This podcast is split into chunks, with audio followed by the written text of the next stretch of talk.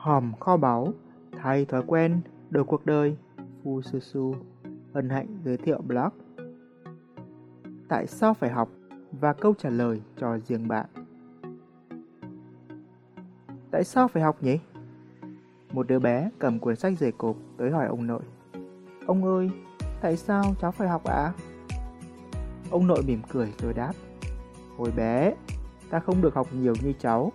Ta chỉ học hết phép cộng, chứ, nhân, chia, rồi nghỉ để đi làm. Song chúng là điều mà ta đã áp dụng suốt bao năm qua. Phép nhân dạy ta phải biết chọn lựa và nhân bản những hạt giống tốt đẹp. Phép chia dạy ta phải biết chia nhỏ những vấn đề khó khăn để giải quyết. Phép cộng dạy ta phải biết cộng tác để làm nên chuyện lớn. Phép trừ nhắc nhở ta phải loại trừ những thứ không cần thiết để tập trung vào điều quan trọng nhất. Nhân chia trước, cộng trừ sau, cứ thế mà làm, cháu sẽ trở thành nhà lãnh đạo vĩ đại. Đứa cháu tròn xoe mắt, có vẻ như nó đã biết tại sao phải học. Nó nói, tuyệt quá ông ạ, cháu sẽ học thêm cả phép khai căn, bình phương, tích phân nữa. Mà không biết chúng để làm gì nhỉ? Đã là con người, chúng ta làm gì cũng cần một lý do. Thậm chí không làm gì cả, cũng có lý do. Một lý do nào đó chính là thứ làm nên ý nghĩa cho sự tồn tại của chúng ta. Tìm ra lý do tại sao phải học cũng quan trọng. Song nếu rơi vào hoàn cảnh đó, tôi sẽ không nôn nóng đi tìm câu trả lời. Tại sao ư? Đừng vội trả lời câu hỏi tại sao phải học. Chỉ cần Google tại sao phải học, bạn sẽ thấy cả tá bài viết nói về lợi ích của việc học. Chúng cũng hữu ích đấy, song tôi tin rằng hầu hết mọi người sau khi đọc xong vẫn chưa chịu ngồi vào bàn học ngày. Vì một khi trái tim bạn đã không thích thứ gì đó, thì cái đầu có nói gì nó cũng sẽ khó mà nhúc nhích. Nếu như bạn đã không thích học từ tận trái tim thì có viết ra 100 lý do tại sao phải học cũng không giúp ích nhiều. Hãy thử mà xem, viết ra 100 lý do tại sao phải học và sau đó bắt đầu ngồi vào bàn học bài. Tôi tin là hầu hết sẽ chẳng ai muốn làm, hoặc có làm xong cũng cất bút và đi chơi. Hãy trả lời câu hỏi tại sao bạn không thích học trước. Chẳng ai lại đưa cho đứa bé bài báo liệt kê 10 lợi ích của việc tập đi, tập nói. Đứa bé cứ tập mà thôi. Và rồi nó biết đi. Tò mò vốn là một bản năng, học hỏi vốn là một nhu cầu bên trong của chúng ta.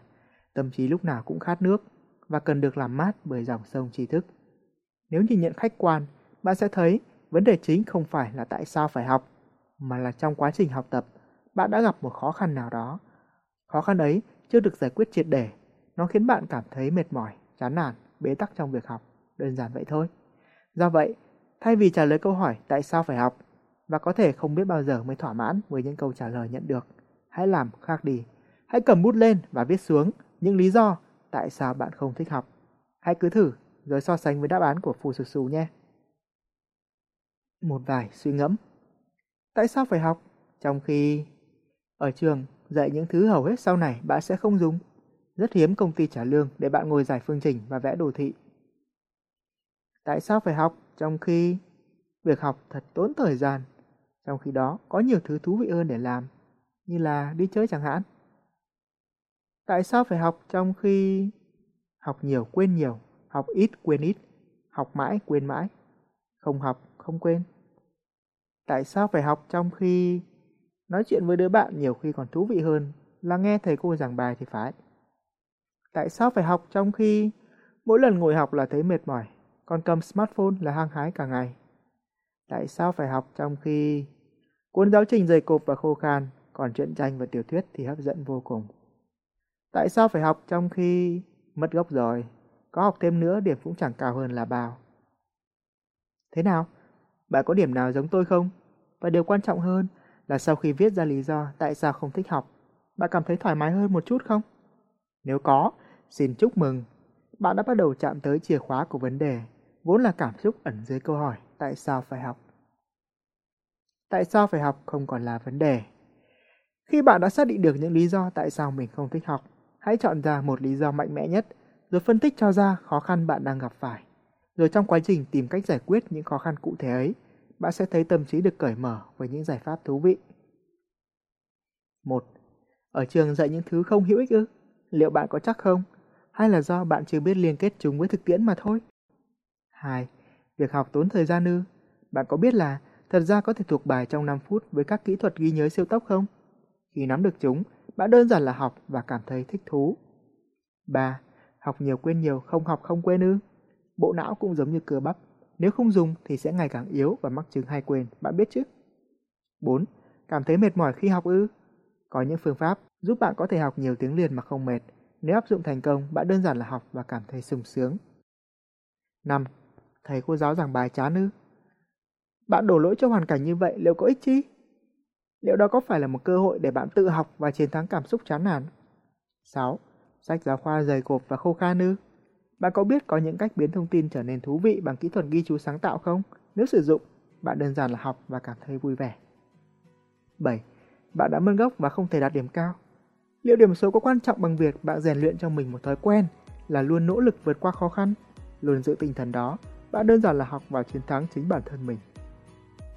Tóm lại, hầu hết mọi người khi gặp bế tắc nào đó trong học tập, họ bị cảm xúc chi phối, họ nằm ườn một chỗ và suy nghĩ xem tại sao phải học.